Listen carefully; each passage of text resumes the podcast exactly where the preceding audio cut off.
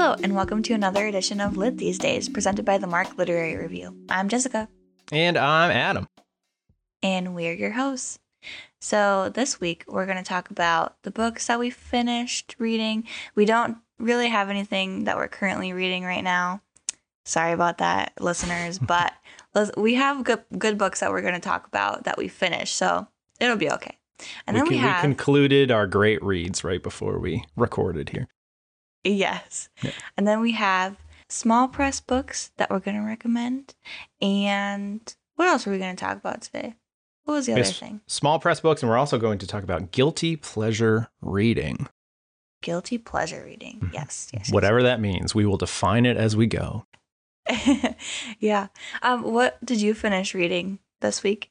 So I finished three books, three books and a, and a comic book one one shot. It was a weird week. I set out to read the one book I wanted to read, which was the Hear the Wind Sing by Haruki Murakami, and then I read a bunch of like horror comics, which never happens. Like I, I like horror. I grew up watching a lot of horror movies and, and reading like scary books, but um, for whatever reason that happened to this week. So it was kind of a strange week for reading, but I read a lot of good things. So Hear the Wind Sing was the first one that I read. Uh, and that's the first Haruki Murakami book and the second one that I've read, but I really it's the first book of fiction of his that I've read.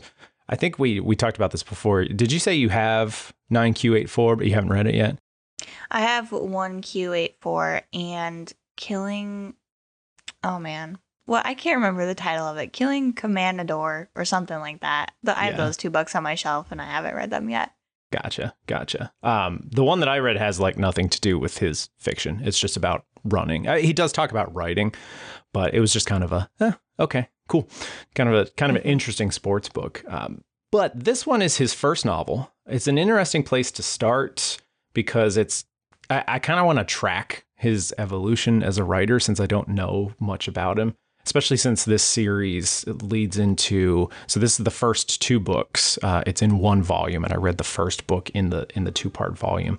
And the third book in the series gained him notoriety american notoriety. That's really what started to make make a name for himself. And that's a wild sheep chase. So i kind of want to see what well what was the difference between the beginning of the series and a wild sheep chase? What what changed? Because he really does grow as an author from what i from what i understand. And this book was released in 1979, but not in the US until 2015. So it's actually relatively oh. new. So it's combined with Pinball 1973. So it's called Wind Pinball, is the volume that I was looking at here. And his his later works are characterized as having elements of surrealism. And there's there's some elements of that in this first volume, but it's it's mainly a realist realistic text. Uh, it follows an unnamed author as he comes home from college for the summer. And all, all he does is he hangs out with his friend, the rat. So we don't get the rat's name. He drinks, uh, he has sex once or twice, he reads, he ruminates about school, thinks about relationships he's lost, listens to jazz, and goes back to college. That's the entire book. So, like, the description on the back tells you nothing about what happens. And that's pretty much because nothing nothing happens in the book it's just that i come home i do some things and then i and then i go back to college it's not like matched though like we talked about last week with matched being really really or two weeks ago really boring um, and and hard to get through because of that nothing mm-hmm. happens here but it's interesting and it's and it's entertaining but I'm also a weirdo who likes books about dudes who drink and ruminate and then go home. And, and so take my recommendation with a grain of salt. But I really liked the writing that was here. What makes this better? Like in Matched and in in this book, nothing really happens. But what makes this one better than Matched? I th- I think for this it's it's the expectation. One, I didn't really have an expectation of what was in this book because I didn't have a description of what was in this book. And when I when I opened the inside, there's not a jacket here; it's paperback. There's a nice glossy explanation and plot summary on the inside of the of the front page, um, but I ignored it because I kind of wanted to go in blind. With Matched, you're expecting action because you you know it's a utopian slash dystopian leads into dystopian novel. It's written in that time period of the Hunger Games, so you really expect it to be kind of action packed. Uh, you, and you expect certain things from it, and that wasn't there. It was just boring, and and and nothing happened, and nothing happened in like a really uninteresting way. Like again, where like we just go this way, we talk about how we love each other, and then we go this way, and then we we talk about how we love each other. Whereas this one, at least interesting things are happening here.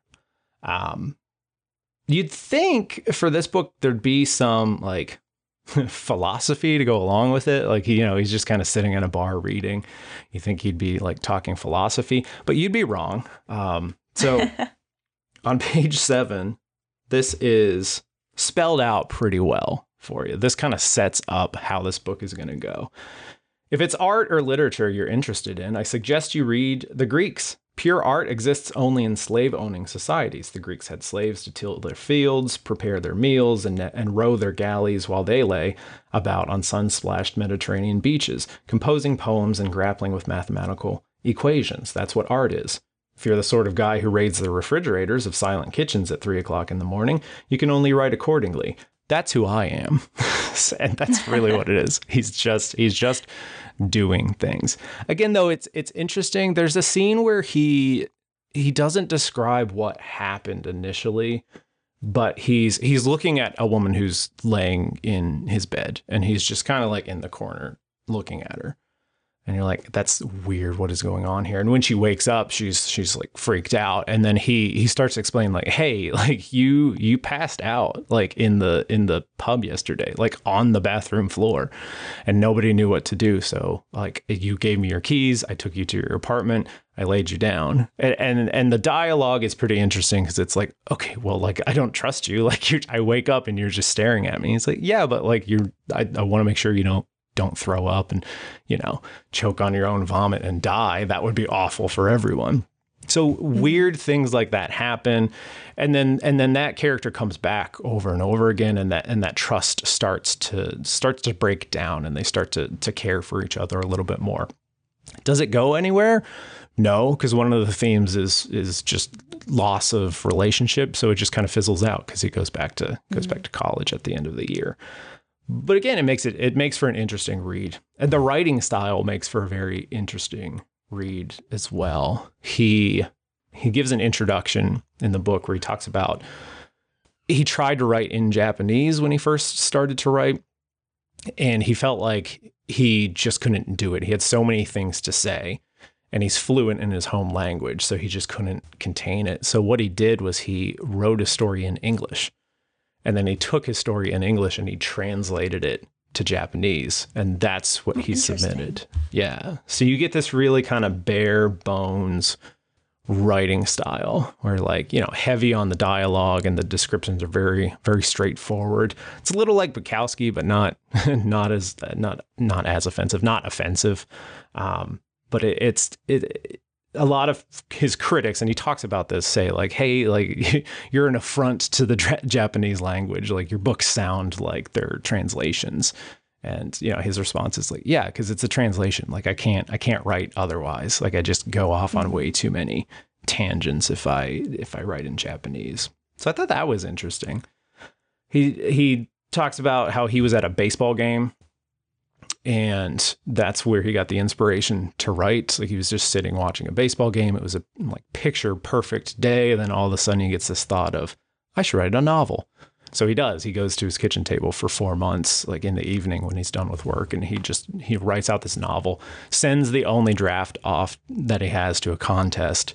They won't send it back if they reject him, and they don't oh, reject oh, him. They accept it for publication. And his thinking was, if they if they reject me and don't send it back, I'll never write anything again. So, which oh is my interesting. gosh, yeah, this guy sounds yeah. dramatic in the best possible way.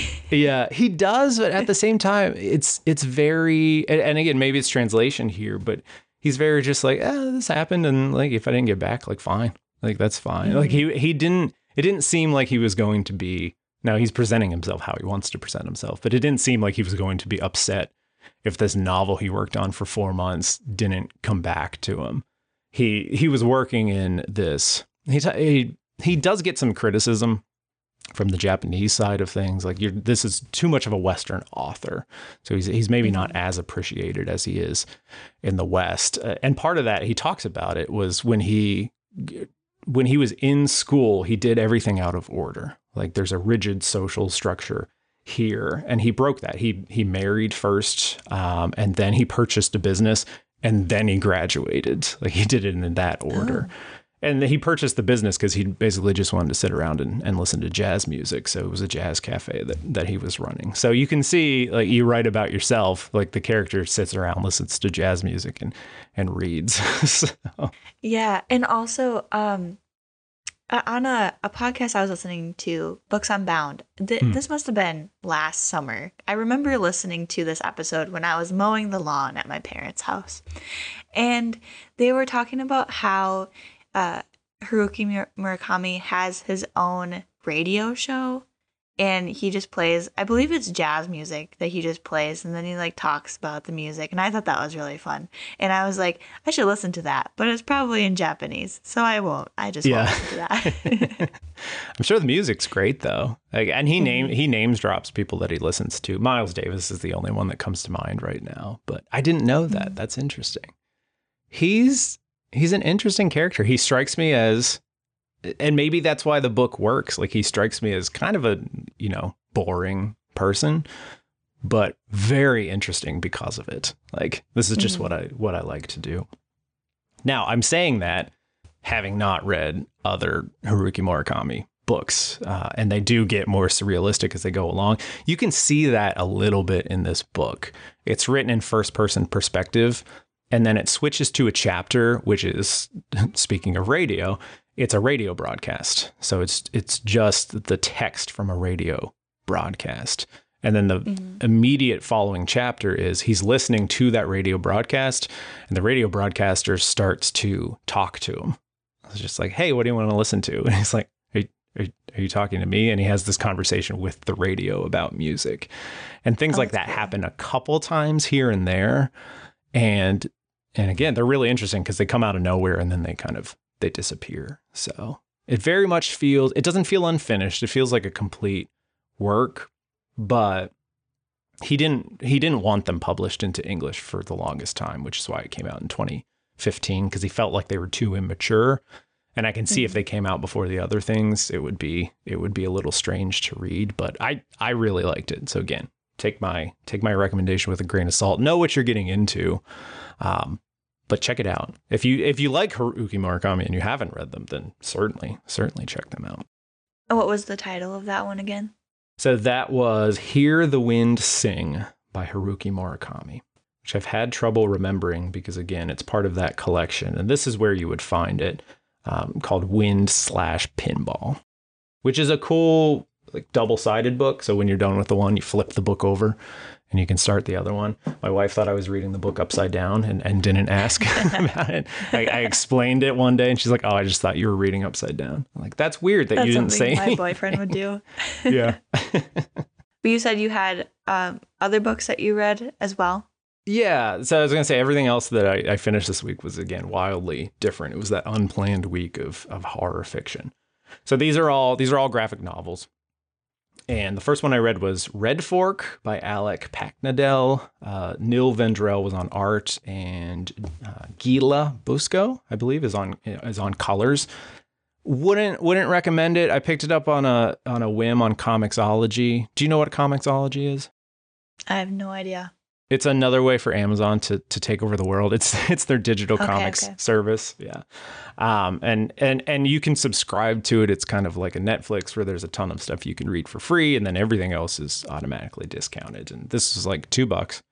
And I enjoy the studio. It's from TKO Studios. They they published Goodnight Paradise, which is the best trade paperback that I've read this year. Uh, interesting social commentary, murder mystery set on set on a beach that's being gentrified. So I thought, ah, cool. Okay, it's the same studio. I like them. I'll check this one out, and it's a solid meh.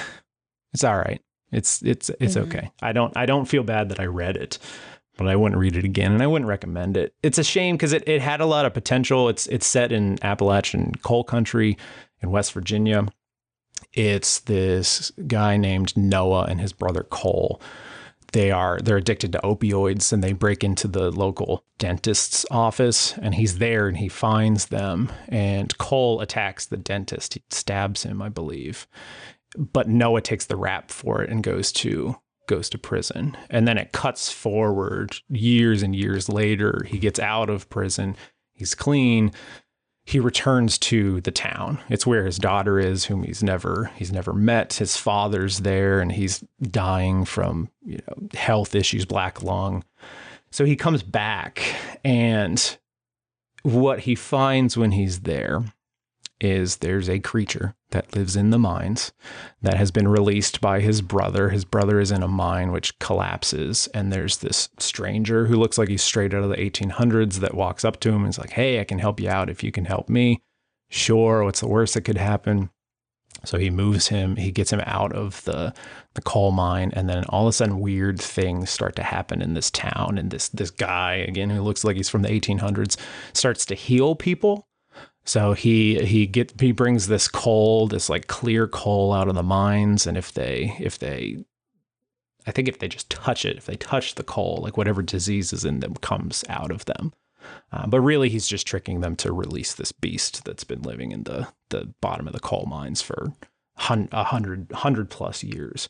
So the potential for the social commentary there is great, but it doesn't it doesn't come together. There's the heartless coal baron, but her villainy kind of kind of fizzles out. There's the health impact of coal mining on miners. There's the opioid crisis, uh, but they just don't they don't pull it off. It just doesn't come mm-hmm. together.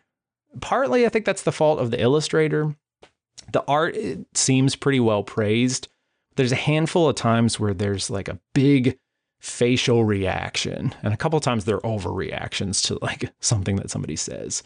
And the eye lines between the characters don't match up like drastically don't oh. match up. So we're standing, we're looking at each other, we're screaming at each other, but the eye line of somebody is looking up and the other one is looking down. And it very obviously mm. doesn't match up and it and it takes you out of that moment. It robs you of that emotional heft that should be there. Other than that, the art's good, but it doesn't seem to quite match what the horror demands. Like there's gross body humor, but it's just cartoony enough that it doesn't land. Like it should be grosser mm. than it is. Obviously, you don't want it to be like photorealistic because that would be too gross. But it's like it's just enough where you're like, eh, this this is it's not gritty enough. It's not it's not hitting here. That said, the coloring is is gorgeous. Um, there's scenes of supernatural carnage set against the backdrop of rural West Virginia. Very effective and symbolic, but it just again it just it doesn't work. There's odd character moments like noah comes back and the mine collapses and everyone's like i just I knew you shouldn't have come back. Like but he didn't make the mine collapse? Like he just came back. Did you say the characters names were noah and cole? Noah and cole yeah can we just address the fact that they're working in a coal mine and the guy's name is cole we can, which I did not put together until now, since I haven't vocalized it and it's spelled C O L E. Did not put that together at all. I feel like I feel like there could have been a different name for that character, a, but maybe we're just nitpicking. It's a bit on the nose, but you know how it is with books. Once you get a little nitpicky, everything starts to everything starts to fall mm-hmm. apart if you don't like something. Uh, yeah. Oh man, good catch. I didn't notice that. Didn't notice that at all. Um, so again, it's a generic monster story. Uh, it doesn't really pack a punch. Red Fork by Alex Paknadel. Um, yeah, wouldn't recommend it. Eh, it's all right. It's all right. But I did get to wash the taste of that away with Homesick Pilots, Volume 1. Uh, Dan Watters is the author. Caspar Wijngaard like co-created it, and he does the art. And this is get ready for this. This is a mashup that doesn't seem like it should make any sense. This is Power Rangers meets Ghostbusters. Fine so far. Meets The Shining. That's going to be the title of this podcast episode. I'm just telling you right now. Power Rangers meets Ghostbusters meets The Shining. It's perfect. It's perfect. Uh, and it works perfectly. Like it, I'm shocked at how well this book pulls off what it's trying to pull off. So this follows a, a group of of teenage punk rockers. They're in a band called the the Homesick Pilots. That's where the that's where the title comes from. Their rival band is the Nuclear Bastards. They're in this huge rivalry. and they decide like, hey, we're gonna outdo the Nuclear Bastards. We're gonna do a show in the local haunted house. So they break into the haunted house to to check this out. Uh, and the artwork is beautiful when they go into the house. They break in through the top of the house. And the nuclear bastards are also there and they break in through the bottom. So there's this two page spread, which is a cross section of the house. And you can follow them through each one of the rooms up top as they work their way towards the middle, towards the heart of the house and their conversations. And you can follow the other group of teenagers through the bottom of the house as they work their way to the heart of the house. And then they meet in the middle. So it's not a linear read on this page. You kind of go back and forth, like, okay, they're getting closer and closer. So there's cool stuff like that throughout mm-hmm. the book. So while they are in there, the house basically kills off the rival band and takes Amy, she's the she's the main character, and kidnaps her, like traps her inside of the house and expels the other members of the members of her band. And she becomes like to this house, she has to go out and find objects that used to be in the house that are haunted objects out in the world and bring them back to the house. So she's like the vessel of this house. Where the Power Rangers stuff comes in is whenever she finds whatever object it is, like those objects can turn people into like these giant monsters that fight other giant monster ghosts. Uh, and it becomes very much like, hey, we can combine, we can become this house. It sounds kitschier than it is. Um, and I think this is one where, unlike Red Fork, the art nails what they're trying to go for it's very reliant on hues of, of, of pink and red and dark blues and dark purples. And then Amy, whenever she's there, she's like she's usually colored in white after she's been you know kidnapped by this house, so she sticks out. It's gorgeous to look at. So it has a neon feel to it. Um, really makes the character pop. Really makes the the ghosts pop. Um, and that and again that cross section scene like that comes back several times throughout throughout the story it is kind of a cartoony feel to it, but for this one again it works and I think I think the coloring lends itself to that and also just the content. Like it's it's it's a ghost story, it's over the top. There's some extreme violence in it and and being that it's a little bit more cartoony, like it's kind of like, oh, okay, cool. Like it's just watch it's watching kind of a cheesy horror movie in, in those moments. So if you want kind of a a masterclass and here's here's how you pull something like this off through artwork and through design. And that's what graphic novels, that's what comics are really all about. This would be the this would be the one to go to. So that's the other one that I read for the week. I feel like it should also be like meets Harry Potter as well because it reminds me of the seven Horcruxes and having to go find those as well. Yeah, yeah, exactly. It's it's everything thrown into one, and it gets like ridiculously over the top. But again, it just it works. Um, I think that's even the selling point on the back is not the Ghostbuster side, but it's like Power Rangers meets The Shining. Like, oh, okay, all right guess I'll check that out. So check that. Highly recommended. If you like horror fiction, even just a little bit, um, check it out because I, I feel like anyone would like it. I'm not so, a huge horror person, but I I feel like I have to read this now because I'm very intrigued. Yeah, you should. At least for the artwork alone. It's it's a gorgeous, gorgeous book to to look at. So Homesick Pilots, Volume One, Dan Watters. Maybe save it for Halloween. Do you had another one, right? Or was that what that was pretty much it. Um, I read an oversized one shot, which is just like a, a bigger comic. It's about 50 pages from Aftershock. It was called Eden. Um, and it's it, it follows a, a woman who comes into a tattoo parlor, gets a tattoo, will come in a couple days later and the tattoo's gone. So she just keeps getting tattoos. They keep mysteriously disappearing.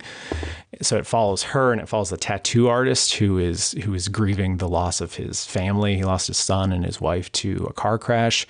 And that's all I'll say about it. Um, it's beautiful artwork and it turned into there's a twist near the end that like i kind of like stood back and gasped. Um, it turns into a body horror type of mm-hmm. deal for the last maybe 10 pages of the book. So there's a there's a nice little surprise there.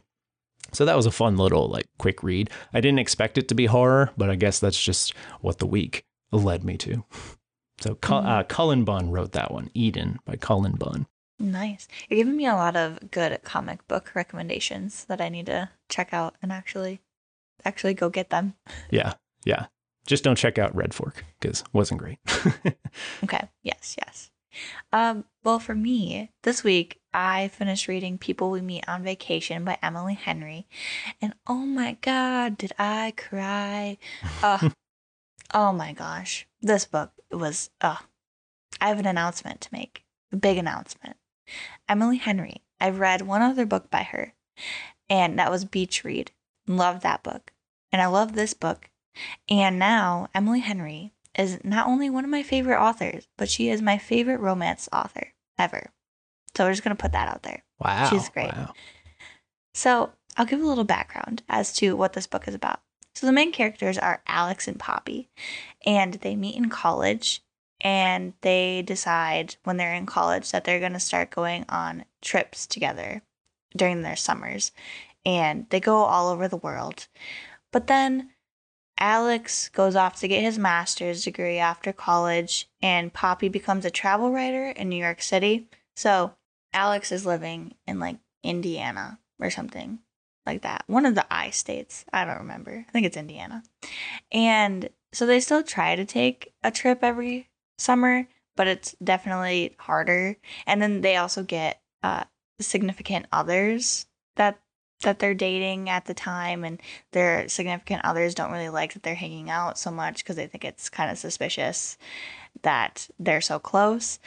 And you get from the very beginning of the novel that they are perfect for each other. I mean they're they they just need to end up together and you get that from the very beginning and you know that they're both in love with each other they just won't admit it. So the whole time you're like will they? Won't they? What's gonna happen? I don't know. And you also know that uh, well this book jumps between present day and then it goes like back and forth between the summers that they're having their trips so you get like present day and then five years ago they're in this place and four years ago they're in this place.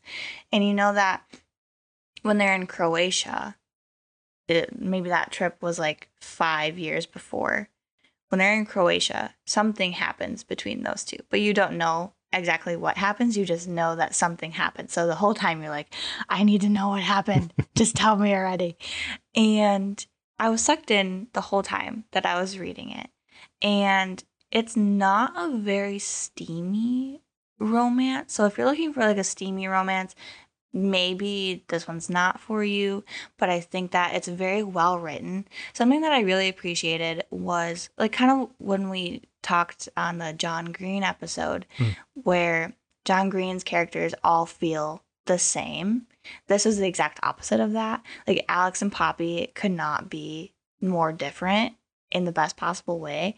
And I saw a lot of myself in Alex because he's a very anxious person who likes to be in control of things. So I was like, I relate to this guy. I like it a lot. And then um, Poppy is kind of like the opposite. I mean, she wears like loud 70s orange jumpsuits and she's very um, extroverted and they're the complete opposites, but they really complement each other a lot. And um, I'm sure you can tell it's a romance novel, so you know what happens at the end. Mhm.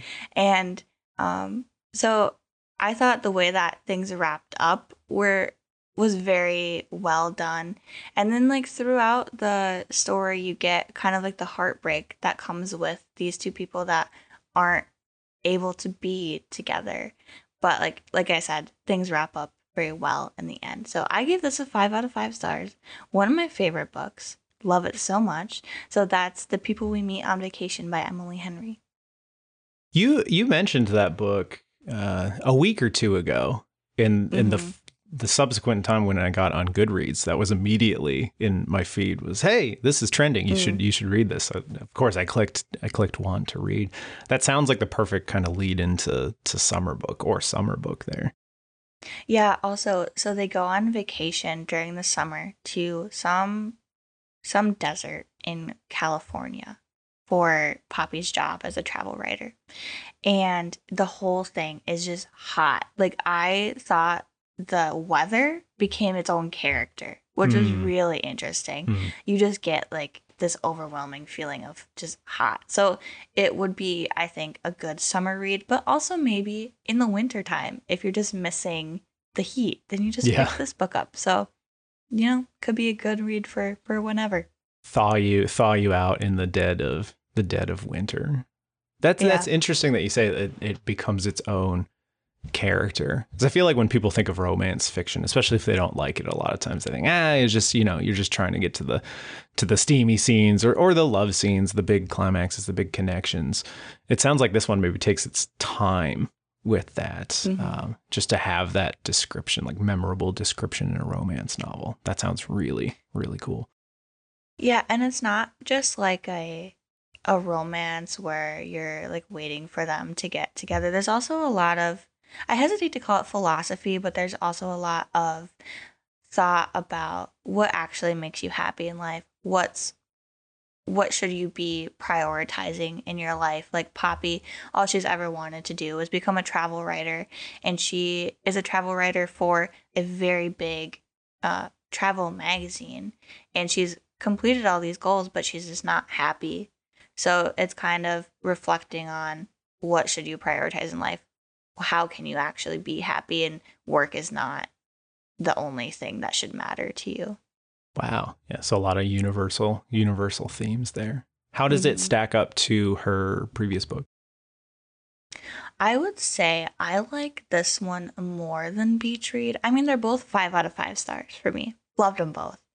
But I did enjoy the like universal truths, like you said. And I didn't feel like there were as many of those or any at all in Beach Read. It's been a while since I read it. So maybe there are and I'm just not remembering it. But I definitely say I like this one better.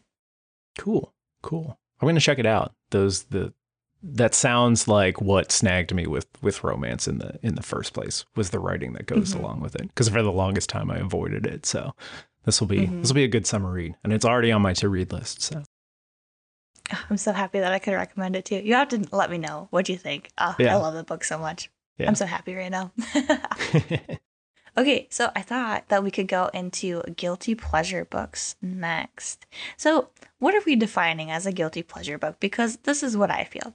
I feel like everything that I read that's not literary fiction is a guilty pleasure book because I feel like sometimes if like I love reading fantasy and romance and I feel like sometimes if I read those then people are like ugh that's not real reading you know what I Mhm. mean but like what do you think a guilty pleasure book is so it seems I'm laughing because that's in my notes. I put, how would you define it as the first thing? uh, and that's kind of what I put down as the perception. It, it's inter- It seems like an umbrella term for a lot of different things, but I did write that down. At least as there's a perception that there's no real literary merit to it. Um, I think that misses the mark sometimes. Um, I think that that lends itself to some stigmatizing, like comics in particular. I feel like get stigmatized. Um, you know, we tend to refer to them as, oh, they're graphic novels, which is really just a way to elevate, like, no, I'm not reading comics. I'm not reading trade paperbacks. I'm reading a graphic novel. Um, but really, like comic art, comic book is the best way to describe it. Um, but definitely the the no literary merit seems to be what a lot of people view. I would also add it's things people, at least for me, it, it's it's things people maybe shouldn't like but do or they feel Mhm. like oh i shouldn't like this. I shouldn't be reading this. It's a waste of time. But i'm going to do it anyway because it's i really enjoy it. Um, so I, I, would- I would i would define a guilty pleasure read as that. But even that is kind of it's kind of limited. Like i like a lot of like pulp like old pulp fiction like mystery novels. There's no literary merit in those you know? Some of them are kind of trashy. I'm not embarrassed by reading them. Um, so it's again, it's a, it's an umbrella term. It's kind of it's kind of tough to tough to work out. You know it when you read it. Maybe is the best way to to describe it. hmm Yeah, I would say I agree with you about the thing that you're not supposed to like reading. And I I would say like what I picked for for this question was Twilight because Hmm. it's a terribly written book. Oh, it's awful. But I, and I haven't I haven't read it in a long time. I think I read it I must have been like 15. So I wonder if I read it again today, what I would think about it. But I mean at the time, I thought it was the best thing ever. And I I also think that it probably had to do with at that time in my life, I was reading the popular books because I thought that's what I was supposed to like. Mhm. Like I was reading the John Green books because I thought that's what you're supposed to like. So maybe that kind of skewed my my view of it as well. And I think that now that I'm older and I have been in other I've been in a ton of not a ton of I've been in a few relationships. I recognize now that the dynamic between Bella and Edward was very toxic. And so I you know, I loved the book when I read it when I was younger, but I don't know if now if I would like it so much. But what did you pick for this? So I went with, at least for me, if I had to, if I had to nail down, like this is what I I read or have read, that would be, I would say, like hundred percent guilty pleasure book. Um, poorly conceived cash grabs. mm-hmm. And there are some of those that I absolutely love. I think you can see that with the Twilight series as well. Weren't there like, wasn't there like an alternative version of it that she put out where she was kind of milking the same yeah. cow?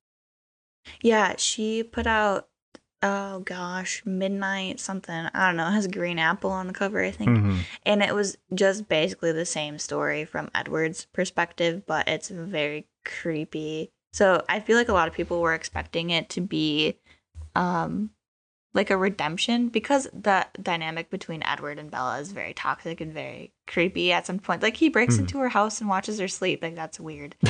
And completely normal. I think behavior. a lot of yeah, I think a lot of people were expecting it to kind of um like make him not look as creepy as he was in the actual mm. Twilight books. And I haven't read that book, but I feel like a lot of people what I've heard a lot of people saying was it's just a rehash of the same thing and it right. doesn't add anything to the series at all. Right. And you see that with um uh what is that? 50 Shades of Grey. Like they did the same mm-hmm. thing with 50 Shades of Grey. They told it from his perspective, which I'm sure did not help the the, the stigma that that series has mm. has received over time. Um I think Divergent did that too. They did something where 4 was like the Yeah it was his yeah, I think it came they came out with like four different short stories. I don't I didn't read them, but mm-hmm. but yeah, I get that like the cash grab thing. And also uh, there was just a prequel that came out to the Hunger Games called the, yeah. the Songbirds something, I don't know. A ballad yeah. of songbirds and snakes or something like that. I haven't read that either, but yeah. definitely I don't know if it was needed. Probably not. Know? Seems more like, ah, oh, we're not relevant anymore. Let's let's try to let's try to bring this one back from the dead. I mm-hmm. I went with novelizations. I went with a couple different things, but I went with novelizations because those are normally like yeah they're just it's just a cash grab um, it doesn't really add much to the story than the movie would and a lot of times your novelizations are based on like the the new Godzilla movie has a novelization. Like, okay, I'm sure that I'm sure that's a great book. There are exceptions. Um, the harder they come, which is a great reggae uh, movie, there's a long, long novelization. Um, so it's a fully fleshed out novel. So that's great. Um, so I'm avoiding what I'm about to say. When I was a kid, um, I read the Doom novels, which were novelizations of the video game Doom. And Doom has okay. barely any story to it. Are you familiar with it? I've never heard of that before. It's one of the first like first person shooter games. You're just like blowing up as many demons and zombies as you can to get through each one of the levels. And and the demons are coming from hell and eventually you jump into a portal, you end up in hell, blah blah blah blah blah blah blah. Um and they novelized they, they made novelizations of these books. They made four novelizations of these video games, which have oh no gosh. like plot content to them. And I loved them as a child. I have read the first book embarrassingly three times when I was in high school. I think like early college, I read it one more time. And then maybe, I don't know, four years ago, I found it in a paperback store and I was like, oh, I'll read this mm-hmm. again. That was cool.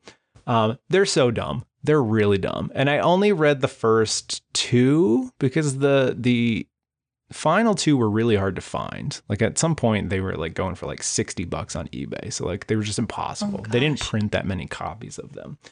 Um it, and it's really just, especially the first book. The first book's called Knee Deep in the Dead.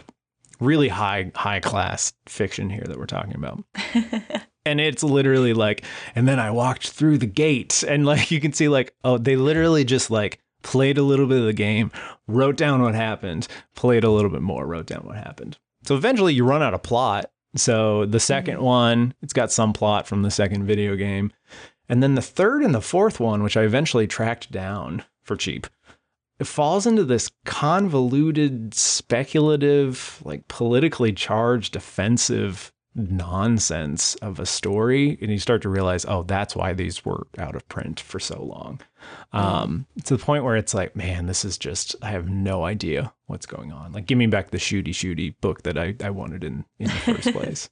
the So I've read- shooty book. Yeah, which is which is pretty much how the how the game goes. It's a shooty shooty game. So I've read those uh, more times than I like to admit. I also read half of the Darkman series, which is based on a movie, and the movie's not a great movie. Like it's really not a good movie. And I've also seen that movie like way too many times. Um, so I've read those. And, and that follows that follows a, a doctor who's in this accident, uh, but he's also creating this realistic skin that was his main project um, so he's able to make his face look like anybody that he wants so he you know tries and track down the people that did it it's a revenge tale it's also just like it, it's it's really dumb the the Mhm. The special effects on it are very poor early 90s so i've read those. Um i don't know maybe like trashy romance too. Like i really like true blood. Did you ever watch true blood? I have not. so it's it's it's Southern Vampire Mysteries um, is is the series that that it's based on by Charlaine Harris, um, and I read the first book in that, and it's really trashy. There's no real like literary value to it. I enjoyed reading it. I probably couldn't read anymore. Um, footnote on that: there's some great there's some great allegory concerning uh, LGBTQ rights in the series, which is completely absent from the book, or at least the first book. Um, so even that's not there. Um, so that's that's what I would go with for those. I'm also a sucker for coffee table books um, of stuff that I already know about. So it's not like I'm even reading it for any value. Um, like I have one that's just like it's it's the first like 50 Game Boy games that came out. I'm like, oh, but it's I know it, but let me just read the the Mhm. summary of what this game is about that nobody plays anymore because it was awful. So stuff like that. Time wasters maybe is a good way to summarize um summarize the topic of a, a guilty pleasure read. I don't know. Yeah, but I also think that, you know, books like that that just take you into a different world are really important in life because mm-hmm. sometimes you just need to, you know, take a break from life, go somewhere else, and just vibe for a little bit, you know? Yeah, I would also true. say something that I don't know if it qualifies as a guilty pleasure book, but I really like the A Court of Thorns and Roses series by Sarah J. Maas. I don't know if you've ever read those or heard of them before. That rings a bell. I feel like a student one time recommended it to me. Somebody must have recommended it.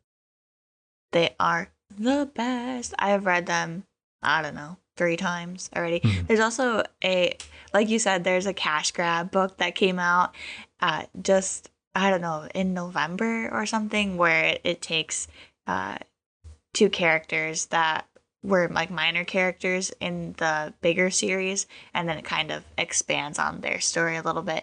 Haven't read it yet. I wanted to start reading it probably uh, a couple of days ago. I feel like I'm kind of in a reading slump right now, so hopefully I come out of that. But Yeah.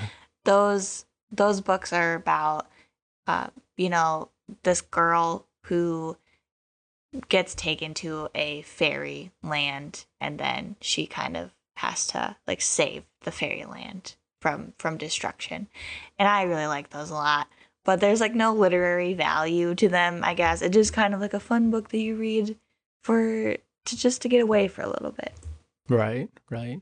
It's even kind of troublesome to use that term like no literary value because I I've heard plenty of people that say like, well, Harry Potter is is a trash read or a guilty pleasure read because there's no literary value to it.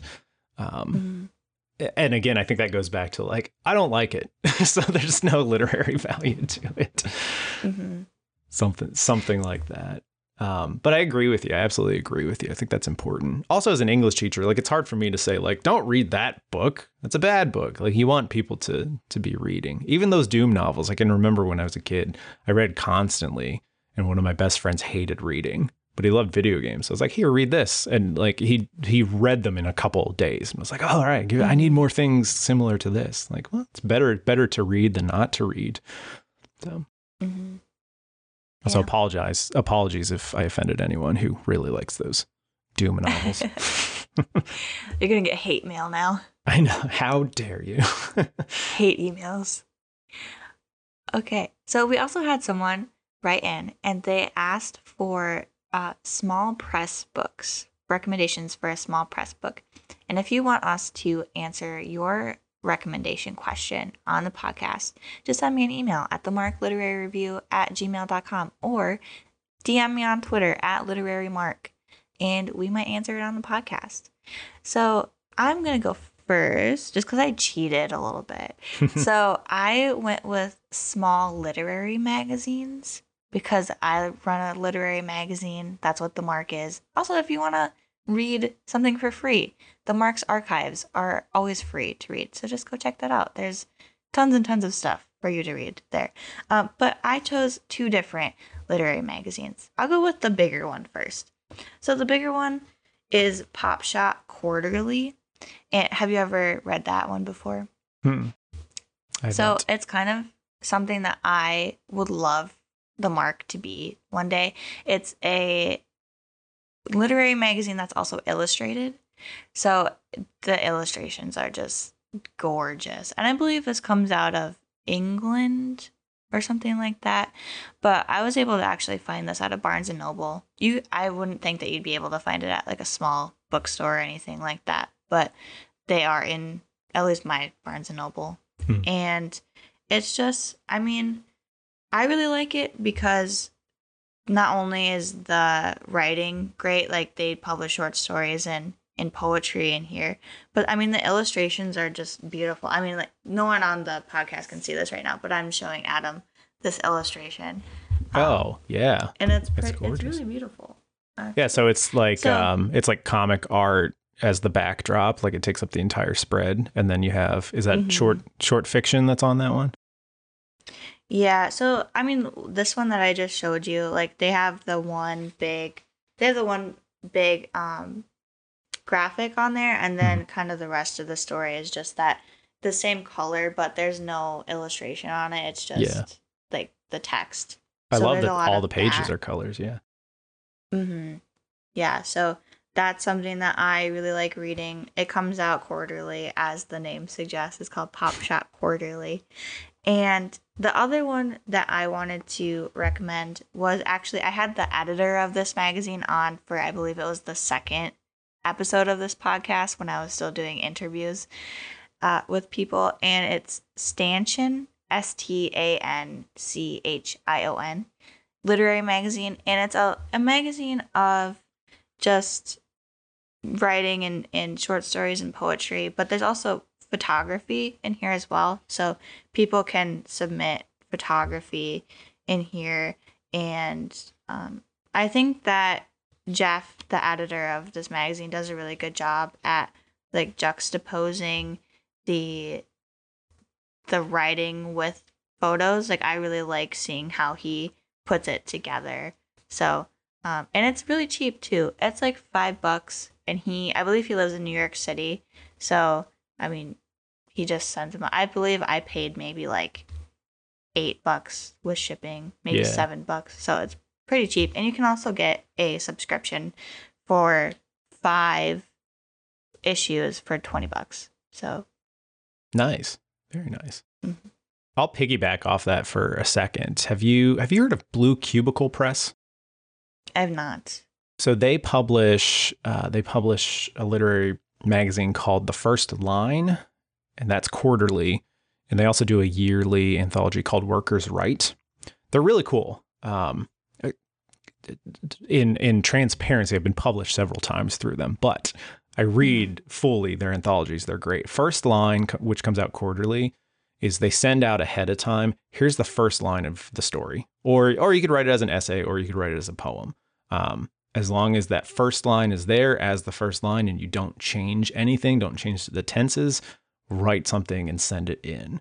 So everything in that volume will have that same first line. I think the current one that they have is what are we going to do with that body? Something like that. Oh gosh. yeah. And then Workers Write, which is great, is they give a theme every year. So that theme might be construction. So Workers Write tales from the construction site um, and people send in. And then the neat thing about it is they get essays and stories from people who don't normally submit to literary magazines. It's just like, oh, hey, like I, have worked this type of job before. Let me write about that.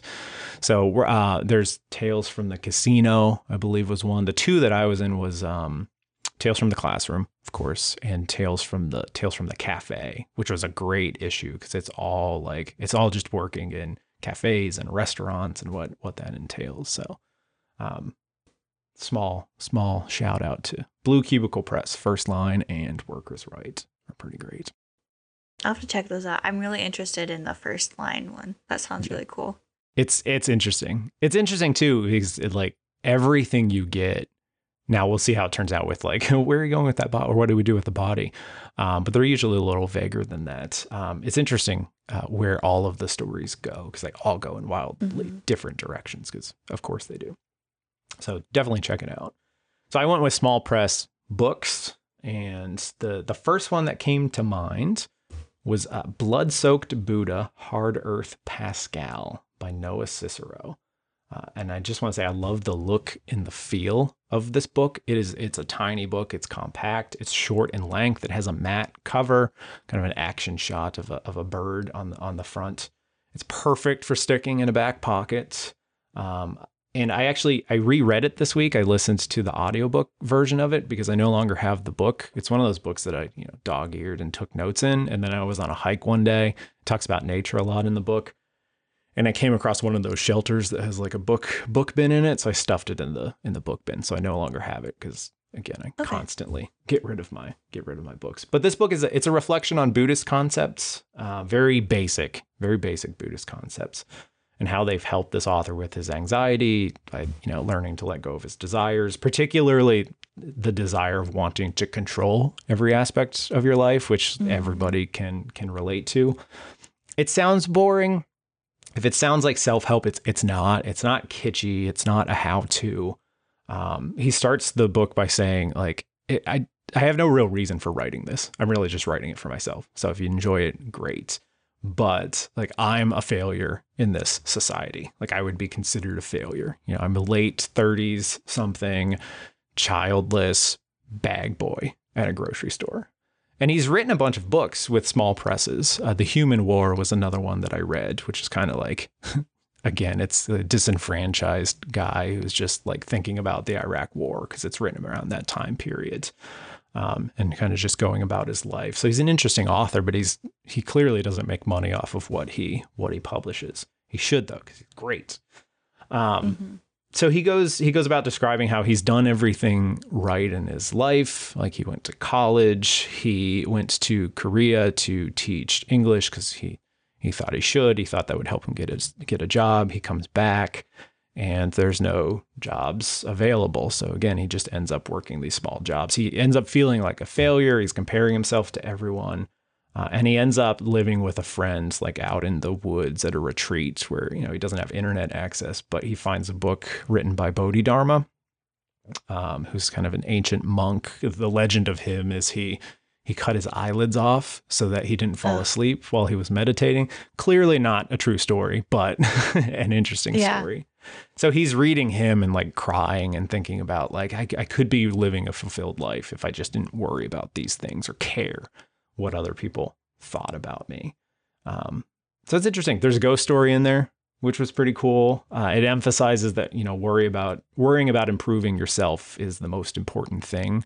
It's a little critical of of organized religions, so just be be cautious there. But I still think it's valuable. I still think it's worth a read one of the quotes that I always remember is, um, "What if you What if you had to spend eternity with your current shitty attitude?" Is the way he ends mm. one of the one of the chapters of like, "Hey, like it doesn't really matter what happens afterwards, be it reincarnation or or heaven. you're probably going to carry over your attitudes to it anyway. So like fo- focus on what you're you're doing. Stop trying to improve based on what others say you should improve upon.